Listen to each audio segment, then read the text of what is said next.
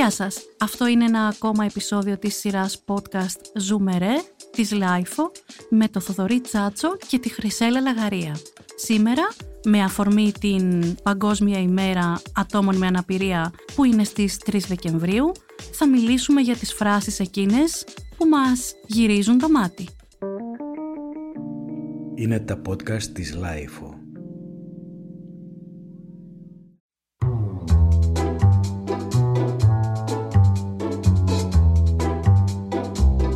Λοιπόν, όντως, σήμερα είπαμε να κάνουμε ένα top 10 με φράσεις που έχουμε ακούσει κατά καιρούς και γυρνάμε στο δρόμο. Που αγαπάμε να μισούμε. Μπράβο, που αγαπάμε να μισούμε. Μας αρέσουν και τα top 10, μας αρέσουν και αυτά που αγαπάμε να μισούμε. Τώρα δηλαδή θα σου πει ο άλλος, ακούει το πόδι, θα πει. Δηλαδή θα μας μαλώσετε τώρα; Ναι. Θα μας μαλώσετε. Ναι. Εντάξει, θα σας μαλώσουμε. Όλη λίγο. κάποια στιγμή έρχεται η ώρα που μαλώνουμε οι μεν τους δε και αντίστροφα. Όντως. Δεν θα μαλώσουμε κανέναν. Απλώς θα δείξουμε και θα εξηγήσουμε όσο μπορούμε πιο αναλυτικά γιατί κάποιες φράσεις που λέγονται καλή την πίστη, που λέγονται με, Με καλή καρδιά. με Με, καλή, καλή πρόθεση. καρδιά, με, με, με πρόθεση να υποθεί κάτι ωραίο ή κάτι έξυπνο ή κάτι πρωτότυπο. Να πούμε πρώτον, δεν είναι ωραίες. Δεύτερον, δεν είναι έξυπνες. Και δεν είναι πρωτότυπες Και δεν καθόλου. είναι πρωτότυπες.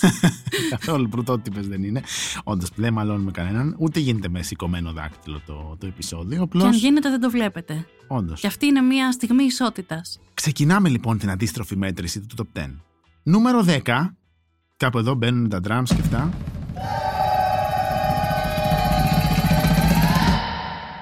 Είναι η φράση κουράγιο. Καλή δύναμη, ο- λέγεται με διάφορους τρόπους, μη στεναχωριέσαι, κουράγιο, καλή δύναμη. Θες να μας πεις τι σημαίνει αυτή η φράση, που την ακούμε; λοιπόν, καταρχάς να πω ότι είναι μια αγαπημένη φράση των οδηγών ταξί. Πολλές από αυτές τις φράσεις. Ναι. Οι οδηγοί ταξί, όπως ξέρετε όλοι, στην Αθήνα τουλάχιστον, δεν ξέρω τι γίνεται σε άλλες πόλεις, δεν έχω τόσο μεγάλο δείγμα μέτρησης. Οι οδηγοί ταξί ξέρουν τα πάντα. Γνωρίζουν τι θα συμβεί, πότε θα πτωχεύσουμε, πότε θα γίνει πόλεμος. Ξέρουν και τις σωστές φράσεις να πούν στα τυφλά άτομα. Η φράση λοιπόν κουράγιο και καλή δύναμη είναι μια φράση που συνήθως λέγεται την ώρα που ανοίγεις την πόρτα να βγεις να φτάσεις στον προορισμό σου, στη δουλειά σου, στον καφέ που πας να πιείς, οπουδήποτε. Είναι μια στάνταρ φράση που ακούγεται από οδηγούς ταξί, αλλά και όχι μόνο, από πάρα πολλούς ανθρώπους.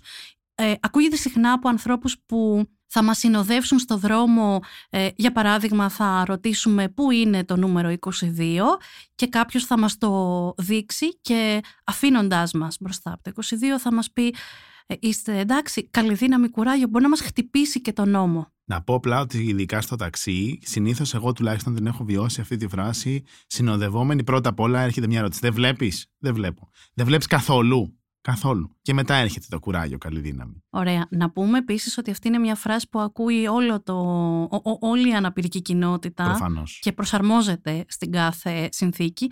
Επίσης να πω εγώ ότι ο τρόπος που την ακούω εγώ είναι δεν βλέπεις, όχι, βλέπεις λίγο, βλέπω λίγο, Φου, ευτυχώς και μετά έχετε το κουράγιο. Ωραία. Γιατί είναι κακό λοιπόν αυτό; Είναι κακό γιατί δεν υπάρχει κάτι για το οποίο επειδή είσαι ανάπηρος να χρειάζεσαι κουράγιο. Μπορεί να χρειάζεσαι κουράγιο για να βγάλεις το μήνα.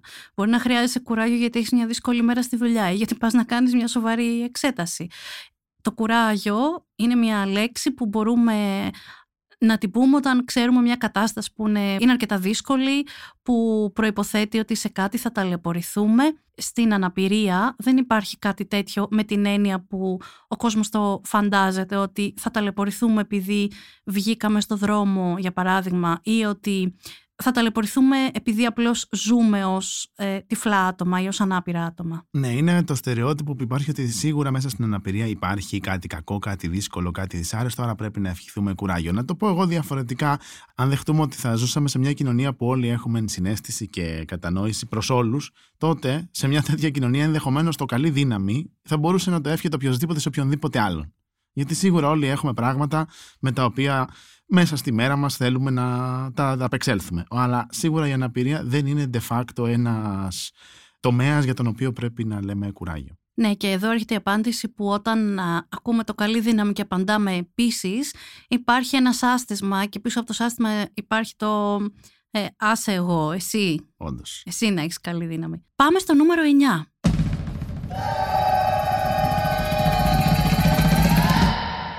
Είστε τυχερός που δεν βλέπεις γιατί γλιτώνεις την ασχήμια του κόσμου. Είναι από τα πράγματα που με έχουν εντυπωσιάσει από πάρα πολύ μικρή ηλικία. Νομίζω ότι η πρώτη φορά που το άκουσα ήταν όταν ήμουνα σε έναν απέσιο δρόμο ε, με πάρα πολλά έτσι, εμπόδια και κακοτεχνίες και αναρωτιόμουν από ποια ακριβώς ασχήμια γλιτώνεις όταν είσαι τυφλός. Δυστυχώς η, η όραση έχει ταυτιστεί με την απόλυτη εικόνα του κόσμου. Δηλαδή κανείς δεν έχει εικόνα του κόσμου. Πολύ φιλοσοφικό αυτό. Ε, καλά τώρα. Πρέπει να πω είναι ο κόσμος έτσι πώς τον βλέπουμε, είναι έτσι πώς τον αντιλαμβανόμαστε, ποια είναι η πραγματικότητα. Ζούμε Αυτό. σε ένα μάτριξ κτλ. Ναι, ακριβώς. ε, ο κόσμος λοιπόν είναι σύμφωνα με, με αυτή την οπτική γωνία θέασης είναι κάτι που το αντιλαμβανόμαστε μόνο επειδή τον βλέπουμε. Και επειδή τον βλέπουμε και είναι άσχημος νιώθουμε ότι κάποιος που είναι τυφλός ζει σε ένα δικό του παράλληλο όμορφο, εξα... όμορφο εξαγνισμένο σύμπαν γεμάτο φως, δεν ξέρω πώς το έχουμε στο μυαλό μας. Αυτή είναι η, η, η, η αντίστροφη συνθήκη της αρτιμέλειας και της αίσθησης που έχουμε πολλές φορές οι άνθρωποι ότι είμαστε λίγο ανώτεροι από κάποιους άλλους και αυτό φαίνεται πολύ ξεκάθαρα σε αυτή τη φράση. Εγώ να πω πάντως και για αυτή τη φράση είχα μια καθηγήτρια στο Πάντιο η οποία μου το είχε πει σαν πείμα δύο φορές αυτό πριν με εξετάσει στα προφορικά που δίναμε μου λέει να σου πω ένα πείμα, πες μου ένα πείμα και τις δύο φορές μου το εντάξει δεν τη διέκοψα και τη δεύτερη ε, που έλεγε αυτό, τι τυχερός που, που δεν βλέπω, καλύτερα που δεν βλέπω γιατί δεν βλέπω την ασχημία του κόσμου. Έκανε ρίμα. Όχι. Άρα πώς ήταν. Ήταν μεταφρασμένο. Ήταν μεταφρασμένο. Ήταν μεταφρασμένο. Κάποιο, κάποιο ποιητή ήταν, δεν ήταν δικό της. Ok. Okay. Είχαμε και στο Πάντειο τα προβλήματά μας. Ωραία.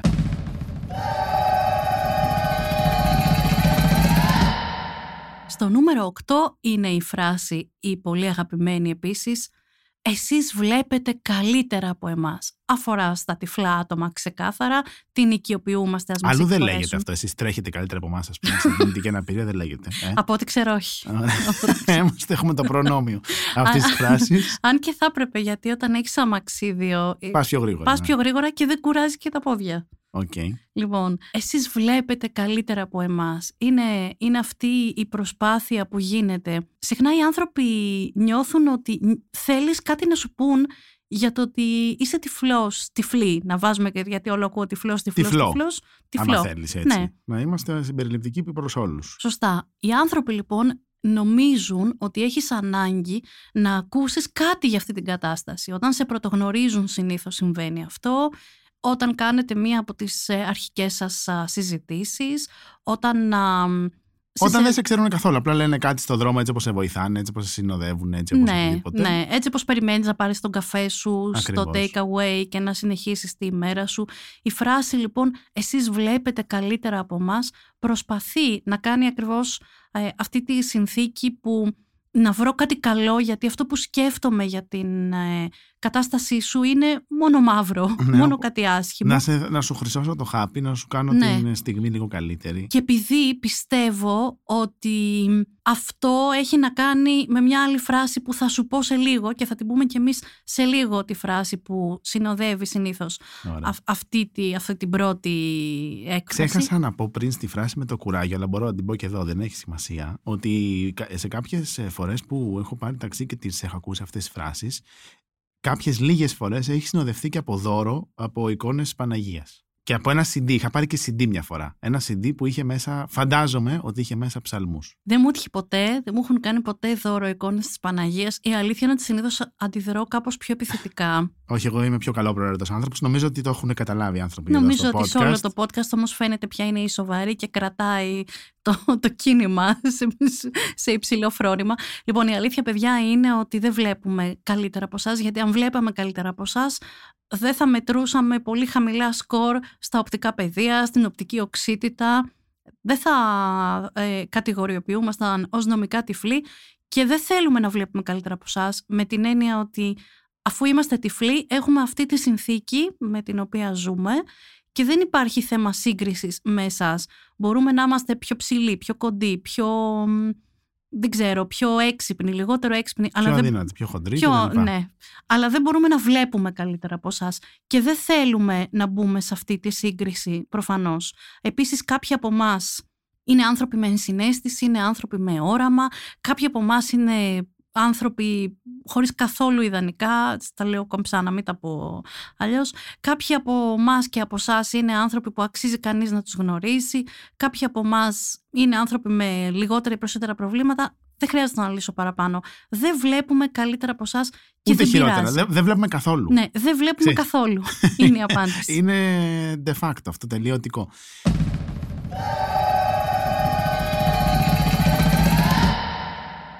Νούμερο 7. Εμείς να τα βλέπουμε, που γκρινιάζουμε. Εμείς που τα έχουμε όλα. Μάλιστα, εμείς που τα έχουμε όλα. Ποια είναι τα όλα εντωμεταξύ; Αφενός, είναι η δική μου πορεία πάντα όποτε την ακούω αυτή τη φράση. Φαντάζομαι ότι τα όλα έχουν να κάνουν με την αρτιμέλεια, με την ε, μη αναπηρία, εν πάση περιπτώσει. Αλλά αυτά είναι τα όλα, είναι η μία. ερω- Δηλαδή, αυτά είναι όλα όσα χρειαζόμαστε.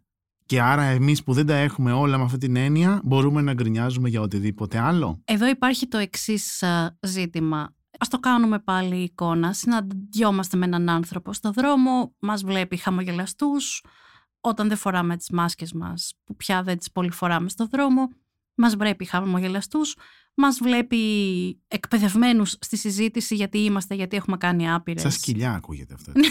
Είμαστε όμως, έχουμε ένα, ε, ένα μοτίβο συμπεριφοράς το οποίο το χρησιμοποιούμε όταν μιλάμε με ανθρώπους που δεν μας ξέρουν στο δρόμο και θα μας μιλήσουν χωρίς να θέλουμε. Θα κάνουμε ένα podcast μόνο γι' αυτό κάποια στιγμή. Όταν λοιπόν έρθουμε σε αυτού του είδους την επικοινωνία, όντως δεν γκρινιάζουμε. Όντως δεν βρίζουμε τη μαύρη μας τη μοίρα. Όντως δεν είμαστε... Και αυτό δεν είναι πάντα δεδομένο, έτσι. Κάποιοι από εμάς δεν είμαστε, κάποιοι μπορούν να Κάποιοι είναι. μπορεί να είναι, και είναι ναι, πολύ δεν οκ ξέρω. οι Ναι. άνθρωποι να είναι. Και εμείς αύριο μπορεί να είμαστε.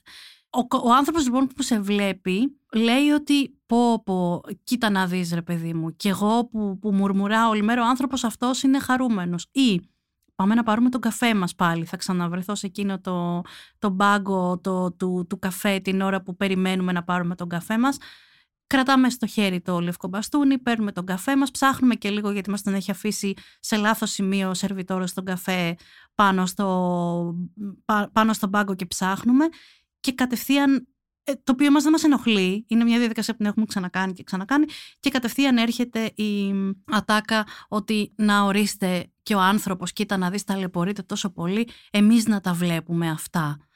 Λοιπόν, παιδιά, μπορείτε να δείτε ό,τι θέλετε, απλώς δεν χρειάζεται να χρησιμοποιούμε κανένα ανάπηρο άτομο, γιατί αυτή είναι μια γενική φράση που ακούνε τα ανάπηρα άτομα, για να επιβεβαιωθείτε. Και αυτό πολλές φορές ε, είναι και ένα, μια αφετηρία για να γίνονται και διάφορες ε, ομιλίες και σεμινάρια με εμπνεύσεις για να βάλουμε ανάπηρους ανθρώπους που τα κατάφεραν σε κάποιο τομέα στη ζωή τους και λέμε να και αφού τα κατάφερε αυτός, φαντάσου εγώ Ναι. που δεν έχω και τη δική του αναπηρία και τα δικά του προβλήματα και τη δική του δυσκολία, τι θα μπορούσα να καταφέρω. Ναι, εδώ είναι και ένα μ, έτσι ντεσού της αναπηρίας της ίδιας που πολλές φορές οι άνθρωποι που είναι ανάπηροι μπαίνουν σε αυτή τη διαδικασία των ε, όλων αυτών των TED Talks και της ε, κουλτούρας που λέει ότι χρησιμοποιώ τον εαυτό μου ως παράδειγμα για να σε κάνω εσένα να νιώσεις καλύτερα, να νιώσεις, να πάρεις δύναμη από μένα. Είναι, αυτό είναι το λεγόμενο inspiration porn. Εγώ λέω ότι αυτή η φράση, τέλος πάντων, για να γυρίσουμε. Αυτό το θέμα μπορεί να ανοίξει και να γίνει πολύ μεγάλο, αλλά ας κρατήσουμε τη φράση που είπαμε, το εμείς που τα έχουμε όλα.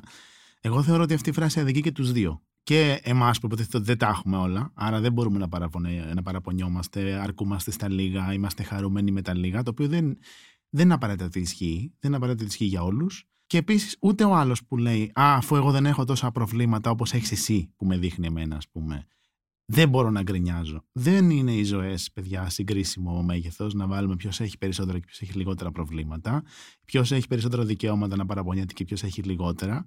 Ακόμα και αν ήταν έτσι, δεν ξέρεις εσύ τι προβλήματα μπορεί να έχω εγώ ή να μην έχω. Μπορείς εσύ να μου χρεώνεις προβλήματα που δεν έχω. Και ούτε εγώ ξέρω ποια προβλήματα. Δηλαδή, δεν είναι δουλειά μας να κάνουμε διαγωνισμούς ποιος θα, συγκρι... ποιος θα γκρινιάξει περισσότερο και ποιος δικαιούται περισσότερο να γκρινιάξει. Νομίζω ότι πρέπει να το λέμε και να το ξαναλέμε πως η αναπηρία από μόνη της δεν είναι το πρόβλημα. Το πρόβλημα είναι όλα τα γύρω-γύρω που συνήθως έχουν ως ε, εφαλτήριο την κακή προσβασιμότητα ή τη μη συμπερίληψη, πάντως όχι καθεαυτή τη συνθήκη ας πούμε μιας ε, βλάβης στην όραση. Το ξέρω ότι ακούγεται ανατρεπτικό ή περίεργο, αλλά αυτό είναι παιδιά.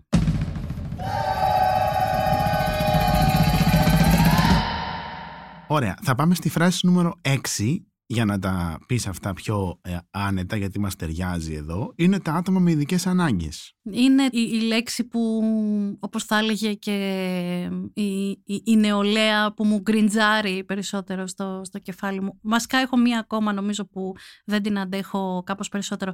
Γιατί δεν, έχετε, δεν έχουμε ειδικές ανάγκες, δεν έχεις μπαστούνι; Έχει ο κόσμος μπαστούνι. Όχι, δεν έχει ο κόσμος μπαστούνι, αλλά εγώ έχω μπαστούνι επειδή αυτός είναι ο τρόπος, ή θα μπορούσα να έχω ε, σκύλο οδηγό, αυτός είναι ο τρόπος για να κινείται κάποιος που είναι τυφλός. Όπως ο τρόπος για να διαβάζει κάποιος που έχει δέπη είναι άλλος από το δικό μου.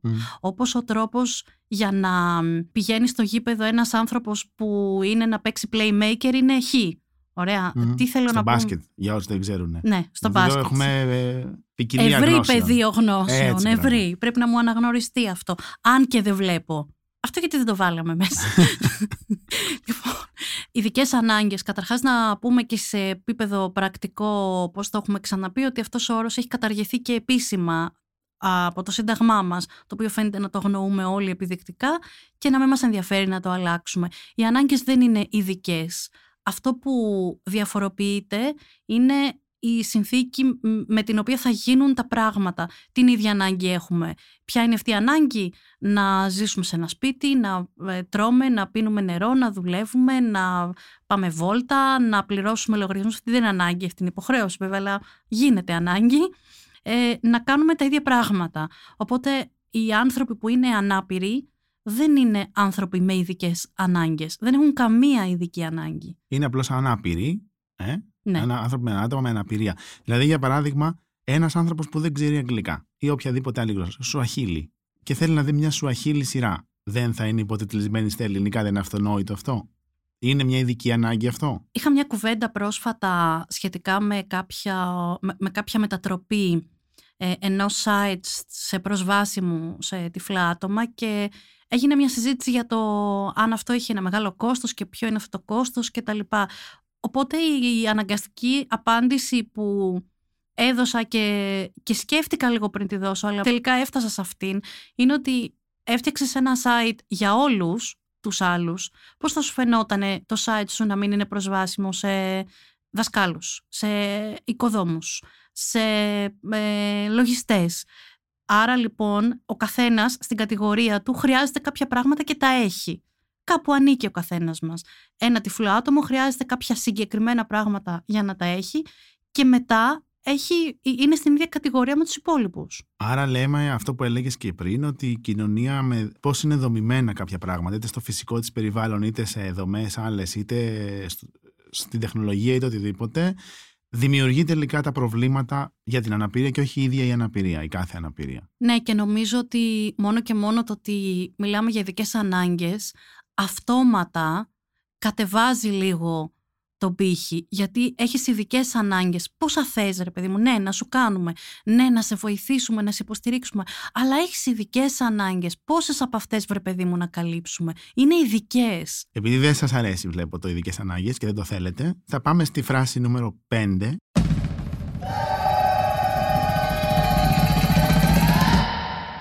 εσείς είστε άτομα με ειδικές ικανότητες Αυτό μου αρέσει εμένα. Δεν το λέγανε και ειδικές δεξιότητες ή μόνο ήταν ικανότητες αυτό. Καμιά φορά το λένε και δεξιότητες ή αυτοί Ωραία. που θέλουν να είναι λίγο πιο ψαγμένοι ακόμα από τους άλλους τους ψαγμένους Ειδικές ικανότητες, ειδικές ικανότητες, δηλαδή ε, μπορεί να σημαίνει ότι μπορείς να ε, ταξιδεύεις στον χρόνο, να πετάς να πετάς. Τι ειδική ικανότητα θα θέλεις να έχεις; Νομίζω και τα δύο θα τα ήθελα να τα έχω. Και να ταξιδεύω στον χρόνο και να πετάω για να μην κολλάω στην κίνηση της Αθήνας. Εγώ θέλω μια πεζή ειδική ικανότητα να τρώω χωρίς να παχαίνω αργά μου. Υπάρχουν άνθρωποι που την έχουν. Εγώ δεν την έχω. Λοιπόν, ειδικές ικανότητες, ωστόσο, αυτές οι άλλες, έχετε τελικά ή δεν έχετε, δεν έχω καταλάβει. Πολλές φορές ως ειδική ικανότητα ορίζουμε απλώς την α, συνθήκη κατά την οποία ένα άτομο ε, εξασκεί πράγματα καθημερινά ή πράγματα τα οποία έμαθε να εξασκεί επειδή χρειάστηκε να τροποποιήσει κάτι στη ζωή του. Δηλαδή, για παράδειγμα, ένα τυφλό άτομο χρειάζεται να χρησιμοποιήσει πολύ τη μνήμη του για να θυμάται σε ποιο στενό πρέπει να στρίψει για να πάει στο σπίτι ενός φίλου ή αν ο φούρνος στον οποίο πηγαίνει και αγοράζει ψωμί είναι δύο ή τρία στενά πιο κάτω. Γιατί δημιουργεί στο μυαλό του αυτούς τους νοητικούς χάρτες που θα το επιτρέψουν να κινηθεί σωστά και αυτόνομα. Αυτή, για παράδειγμα που περιέγραψα, δεν είναι μια ειδική ικανότητα. Πολλές φορές όλοι έχουμε θαυμάσει, για παράδειγμα, ανθρώπους που έχουν πολύ καλή μνήμη, βλέπουν δεν βλέπουν. Τραγουδάνε, βλέπουν δεν βλέπουν, παίζουν ότι κάνουν, έχουν διάφορα ταλέντα οι άνθρωποι ή διάφορα πράγματα τα οποία εξασκήθηκαν πάρα πολύ και έτσι καταφέρνουν να τα κάνουν με έναν τρόπο ίσως καλύτερο, ίσως διαφορετικό, ίσως τέλος πάντων με έναν τρόπο για τον οποίο αξίζει ένα σχολιασμός. Αυτό όμως δεν το κάνει να είναι ειδική ικανότητα. δηλαδή αυτό το πράγμα που λέμε εσείς ακούτε καλύτερα από εμάς, εσείς έχετε πιο ανεπτυγμένες αισθήσεις. Δεν ισχύει αυτό. Ε, Δυστυχώς ή ευτυχώς δεν ισχύει. Ισχύει όμως ότι επειδή χρησιμοποιεί κανείς περισσότερο μη βλέποντας την ακοή του για παράδειγμα, ή την αφή του για παράδειγμα, ή κάποιοι την όσφρηση, δεν ξέρω, εγώ δεν είμαι καλός σε αυτό. Όντως τελικά καταλήγει να είναι πιο ανεπτυγμένη. Όπως κάποιος που γυμνάζεται έχει καλύτερους τετρακέφαλους από μένα. Εγώ και, και κάποιος που δεν γυμνάζεται έχει καλύτερους από μένα. Σημασία. Αυτά. Δεν υπάρχουν ειδικές ικανότητες.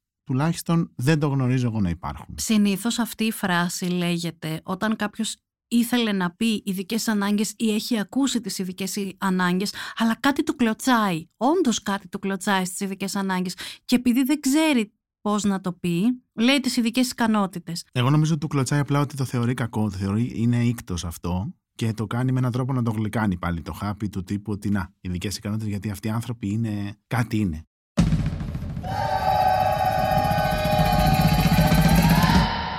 Και πάμε στο νούμερο 4. Αγαπημένη φράση που μισώ η επόμενη. Η αναπηρία είναι στο μυαλό. Λοιπόν, καταρχάς έχω νέα για σας. Η αναπηρία είναι όντως και στο μυαλό. Γιατί αυτό που λέμε όταν το λέμε προσβάλλει άθελά μας τους ε, ανθρώπους που έχουν νοητική αναπηρία. Οι οποίοι δεν είναι λίγοι και οι οποίοι δεν έχουν και φωνή να πούν ότι παιδιά δεν ασχολείστε με τίποτα άλλο παρά μας μπερδεύετε μας μέσα σε αυτά που θέλετε να πείτε.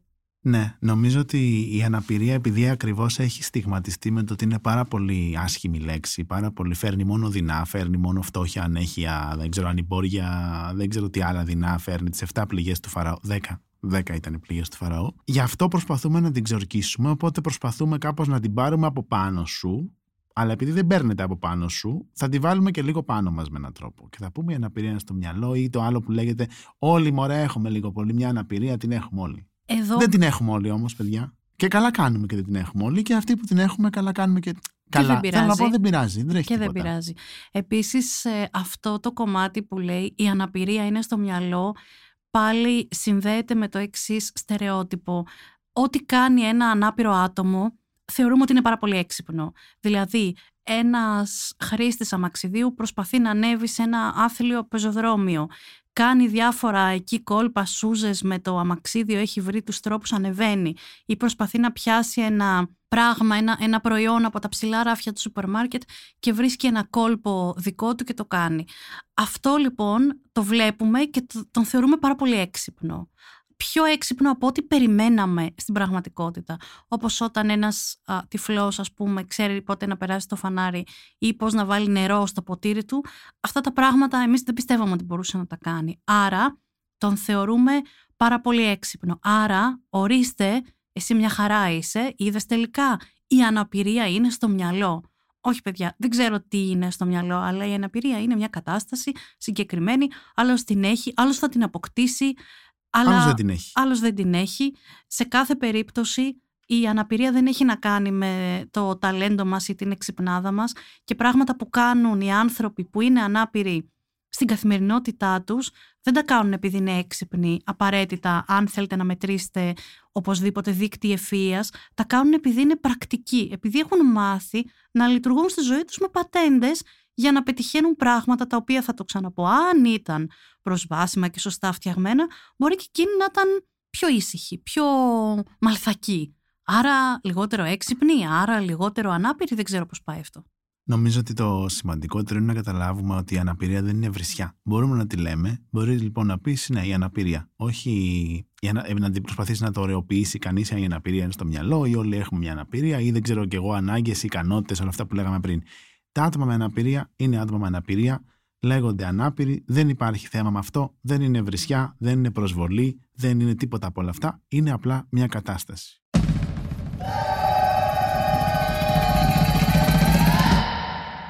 Στη θέση νούμερο 3, φτάνουμε πολύ ψηλά πια, είναι Champions League σε κάποιες χώρες το 3. Μην κοιτάς πως στην Ελλάδα τώρα, έτσι πως τα έχουμε κάνει, δεν βγαίνει ο ένας και παίζει τον Ιούλιο. Στη θέση νούμερο 3, λοιπόν, είναι η φράση Εσείς είστε ήρωες. Την έχουμε πει εδώ πέρα στο podcast πολλές φορές αυτή τη φράση. Ήρωες. Και έχω αντιδράσει πάρα πολλές φορές στο podcast σε αυτή τη φράση και αυτή είναι η στιγμή να εξηγήσουμε το αυτονόητο. Δεν υπάρχει τίποτα ηρωικό σε σχέση με την αναπηρία. Δεν υπάρχει τίποτα ηρωικό επειδή οι άνθρωποι κάνουν πράγματα που έχουν συνηθίσει να τα κάνουν καθημερινά. Δεν υπάρχει τίποτα ηρωικό επειδή απλώς ε, αντέχουν και ζουν και δημιουργούν μια καθημερινότητα και παλεύουν όπως μπορεί και όπως έχει όρεξη ο καθένας μέσα σε αυτή την καθημερινότητα. Μην βάζετε ταμπέλες στους ανθρώπους αν δεν τους ξέρετε, αν δεν έχετε κάποιο πολύ συγκεκριμένο λόγο να πείτε ότι κάποιος είναι ήρωας είναι πολύ άσχημο και φορτώνει και πάνω στους ανθρώπους αυτούς πράγματα τα οποία δεν είναι υποχρεωμένοι να τα φορτωθούν. Το πρόβλημα με το θαυμασμό, γιατί όλες αυτές οι φράσεις υποθέτω ότι έχουν έναν θαυμασμό, είτε αυτός ο θαυμασμός είναι ειλικρινής, είτε είναι καλυμμένος. Εγώ δέχομαι, το είπαμε και στην αρχή του επεισοδίου, ότι οι περισσότερες από αυτές τις φράσεις συχνά λέγονται με καλή καρδιά, με καλή πρόθεση. Ο θαυμασμός όμως, όταν τελικά δεν είναι θαυμασμός για κάτι που πραγματικά και εσύ που δεν έχεις αναπηρία, αν το έκανες, θα ήταν ε, αξιοθαύμαστο ενδεχομένως.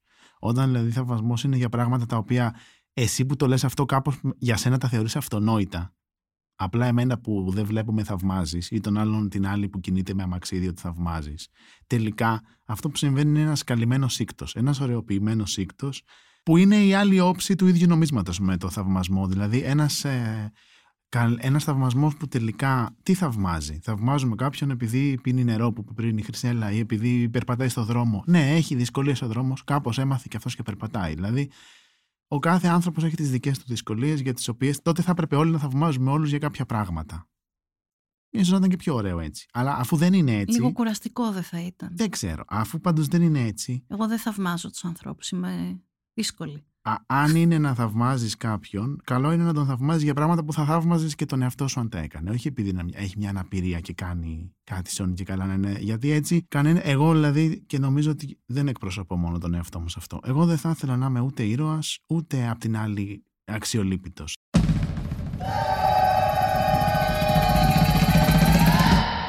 Και πάμε στη φράση νούμερο 2. Πες ότι είμαστε στον τελικό του Μουντιάλ. Από ποιο κανάλι και να τον δούμε; Στον τελικό του Μουντιάλ, λοιπόν, η φράση νούμερο 2 θα μπορούσε άντε να είναι στο νούμερο 1. Εδώ είναι καθαρά υποκειμενική λόγη. Είναι τι αγαπάει ο καθένας να μισεί περισσότερο. Γυναικείο δάκτυλος. Μπήκα εγώ και άλλαξα την κατάταξη. Η φράση στο νούμερο 2, φιναλίστ, αλλά όχι πρωταθλήτρια, είναι η φράση εγώ στη θέση σας, σας θαυμάζω γιατί στη θέση σας τα είχα αυτοκτονήσει. Αυτή είναι μια φράση που λέγεται όταν κάποιος σε ξέρει λίγο, αλλά. Ε, ε, άμα σε ξέρει πολύ και το πει, είναι για να του κόψεις την καλημέρα, εντάξει. είναι για να τον βοηθήσεις να το κάνει. Α, είναι λοιπόν η στιγμή που κάποιος σε ξέρει λίγο, αλλά σου μιλάει εκείνη την ώρα με έναν τρόπο που είναι ο ίδιος, η ίδια, λίγο πιο ευάλωτη και μπορεί να εκφράσει αυτό που πραγματικά θέλει.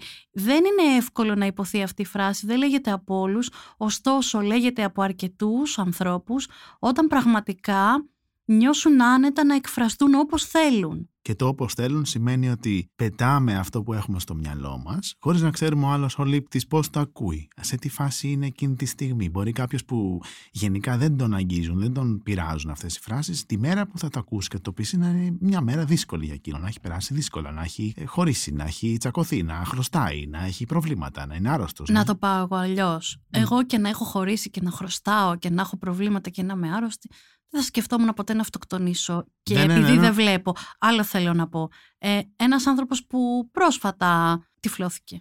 Μπορεί να είναι τόσο πρόσφατα που δεν το διανοείσαι, να έγινε πριν ένα μήνα. Ναι, χθες μπορεί να γίνει. Μπορεί να συνέβη ένα ατύχημα, να, είναι, ε, να έχει πλέον κινητική βλάβη, να χρησιμοποιεί αμαξίδιο και να είναι, είναι πραγματικά μια φράση πολύ επικίνδυνη και καταστροφική για μια τέτοια συνθήκη την οποία δεν μπορείς πάντα να την ξέρεις. Όντως. Ε, είναι πολύ μεγάλη έλλειψη συνέστηση να πεις κάτι τέτοιο. Επίσης, γιατί στην αναπηρία μπορείς να το πεις αυτό; Σε θαυμάζω τόσο πολύ που στη θέση σου εγώ θα είχα αυτοκτονήσει. Οπότε πώς το καταφέρνεις. Αλλά, αλλά. Ναι, δεν ναι, είναι που. Σε θαυμάζω γιατί στη θέση σου θα είχα αυτοκτονήσει. Ενώ εσύ τα καταφέρνεις κάπως με έναν τρόπο. Σίγουρα δεν έχεις αυτοκτονήσει πάντα. Δεν βλέπω το κουτί με τα χάπια στο κομμωδίνο. Ναι.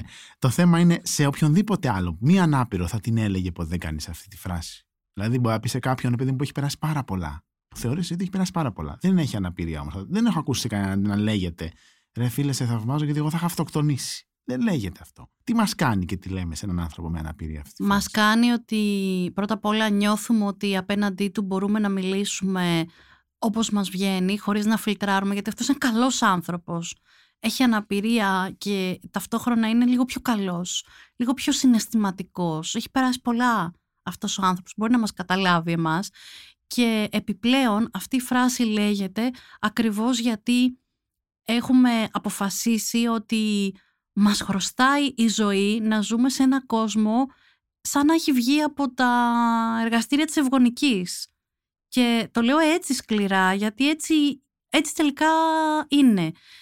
Νιώθουμε όταν τα λέμε αυτά τα πράγματα, σαν πραγματικά η ζωή να μας χρωστάει να είναι όλα καλά και τέλεια και η πιθανότητα να υπάρχει και αυτή η συνθήκη μες στη ζωή, να είναι τρομακτικό σενάριο, να είναι από τα πιο σκληρά και άσχημα. Αυτό συμβαίνει και σε εμάς και στα παιδιά μας και γι' αυτό και αύριο θα κάνουμε παιδιά που δεν μπορούμε να διανοηθούμε ότι μπορεί να είναι ανάπηρα, μπορεί να έχουν οτιδήποτε διαφορετικό από αυτό που έχουμε συνηθίσει. Άρα αν συμβεί κάτι τέτοιο εγώ τέλος ρε παιδί μου, δεν, δεν θα μπορούσα, τέλος. Πρώτον αυτό έτσι κι αλλιώς δεν βγάζει κανένα νόημα γιατί ο καθένας που είναι σε αυτή την κατάσταση προφανώς δεν ε, αυτοκτόνησε, σώνει και καλά. Οπότε έτσι κι αλλιώς αυτή η φράση. Δεν έχουμε τέτοια στατιστικά πάντως αυτοκτονιών. Στερείται νοήματος. Οπότε αυτό στην καλύτερη περίπτωση λοιπόν αυτή η φράση θα περάσει και δεν θα ακουμπήσει. Θα, θα, θα, θα γίνει αντικείμενο όμως ε, χλεβασμού, σας το λέω. Όταν, όταν θα φύγετε, αν, αν την έχετε πει, θα γίνει αντικείμενο χλεβασμού στην καλύτερη περίπτωση. Στη χειρότερη περίπτωση όμως, αν κάποιος είναι όντως ευάλωτος για χύψη λόγους ε, μπορεί να πληγώσει και πάρα πολύ. Και σίγουρα δεν νομίζω ότι κανείς από αυτούς που τη λέει θέλουν να πληγώσουν στην τελική. Όσο και αν είναι μια φράση άγαρμπη και χωρίς ενσυναίσθηση, δεν νομίζω ότι γίνεται με, με, με αυτή την πρόθεση. Οπότε καλό είναι να αποφεύγετε.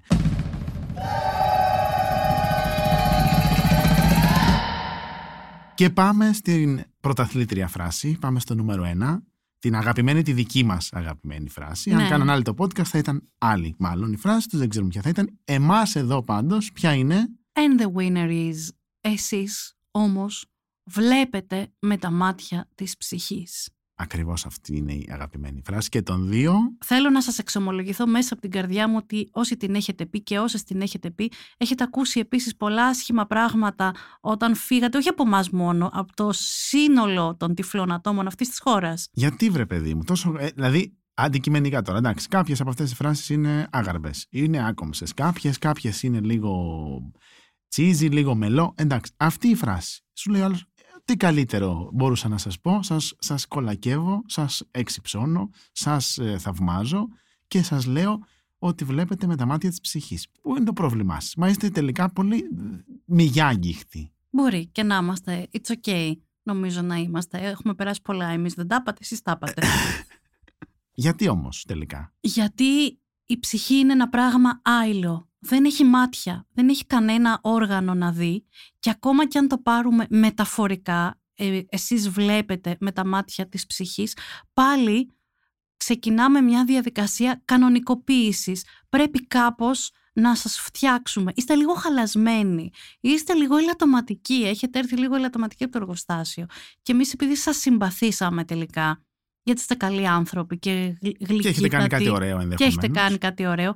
Θέλουμε να καταλάβουμε εμείς και να σας δώσουμε και εσάς να καταλάβετε και σε εσάς να καταλάβετε ότι βλέπετε κι εσείς τελικά απλώς, απλώς, πολύ απλώς, βλέπετε με τα μάτια της ψυχής παιδιά, δεν ξέρετε την ψυχή του καθενός πρώτα απ' όλα. Πώς μπορείτε να λέτε ότι έχει κάποιο είδους μάτια με τα οποία βλέπει αυτός ο άνθρωπος. Σε πολλές ψυχές, μάλιστα, δεν θα θέλετε καν να μπείτε, να πλησιάσετε. Και βλεπόντων και μη, φαντάζομαι. Αλλά νο, το σκεφτόμουν σήμερα αυτό που θα κάναμε το επεισόδιο. Βρήκα μια γυναική αναλογία αυτής της φράσης. Για άντρα δεν έχω βρει κάτι ανάλογο. Η γυναική αναλογία μιας φράσης του τύπου Τα μάτια της ψυχής είναι για γυναίκες που λένε Αυτή είναι σαν αγόρι, είναι σαν αντράκι. Είναι αντράκι που ναι, λένε. ναι, ναι, ναι. Δεν θα βρεις αντίστοιχες φράσεις για άντρες. Γιατί δεν υπάρχουν. Μην πάμε Γιατί τώρα σε ζούμε αυτό. σε μια πατριαρχική κοινωνία. Όχι, δεν πρέπει να το πω και αυτό. Άλλο Νομίζω θέμα ότι αυτό. οι γυναίκες θα μπορούσαν να καταλάβουν γιατί αυτή η φράση είναι μια φράση που τελικά κάπως κανονικοποιεί κάτι που στο μυαλό αυτό που τη λέει δεν είναι κανονικά τα πράγματα. Όταν λέει, ας πούμε, αυτή είναι αντράκι. Έτσι ακριβώς όπως αυτή δεν είναι αντράκι και είναι γυναίκα και κάνει ό,τι θέλει και όπως θέλει και όπως μπορεί, έτσι και ο τυφλός άνθρωπος μπορεί να κάνει διάφορα πράγματα τα οποία κάποιος που δεν είναι τυφλός θεωρεί αξιοθαύμαστα, αλλά δεν τα κάνει με τα μάτια της ψυχής. Επειδή βλέπει με τα μάτια της ψυχής. Τα κάνει μη βλέποντας. Ούτε με τα μάτια της ψυχής, ούτε του σώματος, ούτε του. δεν ξέρω πιανού άλλου. Δεν βλέπει. Τι να κάνουμε τώρα; Πάντως αυτή η φράση που λες Θοδωρή είναι πάρα πολύ ωραία η, η αντιστοιχεία της γιατί εγώ την έχω ακούσει πάρα πολλές φορές αυτή τη φράση το εσύ συμπεριφέρεσαι σαν αντράκι αυτό που κάνεις ήταν ε, πολύ θα το έκανε ένας άντρας και τα λοιπά που είναι ακριβώς η ανάγκη να βάλουμε μια γυναίκα στα μέτρα μας. Γιατί αυτό που κάνει έχουμε εμείς αποφασίσει, έχουμε βάλει στα κουτάκια της τη γυναικεία ψυχοσύνθεση και συμπεριφορά και πρέπει να είναι έτσι. Αν δεν είναι έτσι, πρέπει να τη φέρουμε κοντά σε ό,τι είναι δικό μας. Πολύ μου άρεσε αυτό. Δώσαμε λοιπόν τα μετάλλια, δώσαμε και τις τιμητικές άλλες θέσεις στο top 10 αυτό και τώρα θα τα ακούσουν, ξαναπάω εγώ στην αρχή του επεισοδίου, θα τα ακούσουν οι άνθρωποι το podcast και θα πούνε Εντάξει ρε παιδιά, δεν θέλετε να σας μιλάμε έτσι, δεν θέλετε να σας λέμε αλλιώς. Εμείς προσπαθούμε να πούμε κάτι καλό, θυμώνετε. Όταν λέμε κάτι άγραμπο πάλι θυμώνετε. Ε, τελικά πώς να σας μιλάμε, να μην σας μιλάμε καθόλου; Να μιλάμε ο ένας τον άλλον κανονικά, να μιλάμε χαλαρά και φυσικά, να μιλάμε σύμφωνα με το τι μας βγάζει ο κάθε, η κάθε προσωπικότητα και το πώς, ε, και πώς αλληλεπιδρούμε μαζί της και θα πω εγώ να μιλάμε ψύχρεμα γιατί πίσω από αυτά ε, αχνοφαίνεται, μη σας πω τα μάτια της ψυχής μου το βλέπουν ξεκάθαρα, υπάρχει μια συνθήκη ε, χαμένης ψυχραιμίας ως προς ε, μια συνθήκη που κάποιος ε, είναι στο αμαξίδιό του, κάποιος έχει τις πατερίτσες του, κάποια γυναίκα είναι τυφλή, κάποιος είναι κοφός.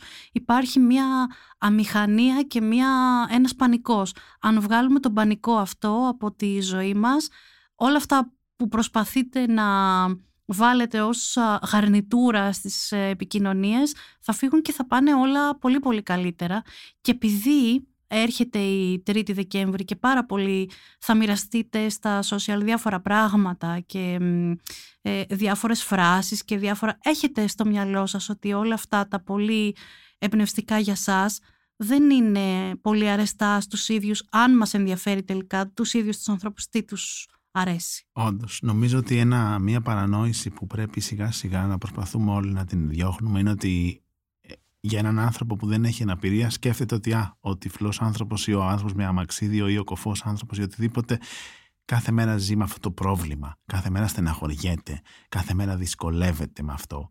Δεν είναι όμως έτσι. Κάθε μέρα δεν ξυπνάω εγώ να πω και σήμερα είμαι τυφλός. Είναι μια κατάσταση για μένα και για τη Χρυσέλα και για οποιονδήποτε άλλο τη βιώνει δεν το σκεφτόμαστε, συνεχίζουμε στην καθημερινότητά μας, έχουμε τις δυσκολίες μας, έχουμε τα πράγματα που αγαπάμε, που μας αρέσουν και κάνουμε, όπως και εσείς. Αυτό είναι βασικό. Από αυτό, αν, αν αυτό το πράγμα κάπως κατανοηθεί, νομίζω ότι πολλές από αυτές τις φράσεις και άλλα πράγματα πολλά που προσπαθούν να ωρεοποιήσουν κάτι, θα μειωθούν. Δεν χρειάζεται κάποια ωρεοποίηση βασικά, αυτό είναι το θέμα. Και να θυμάστε πάντα το top 10 και να ανατρέχετε όποια στιγμή θέλετε.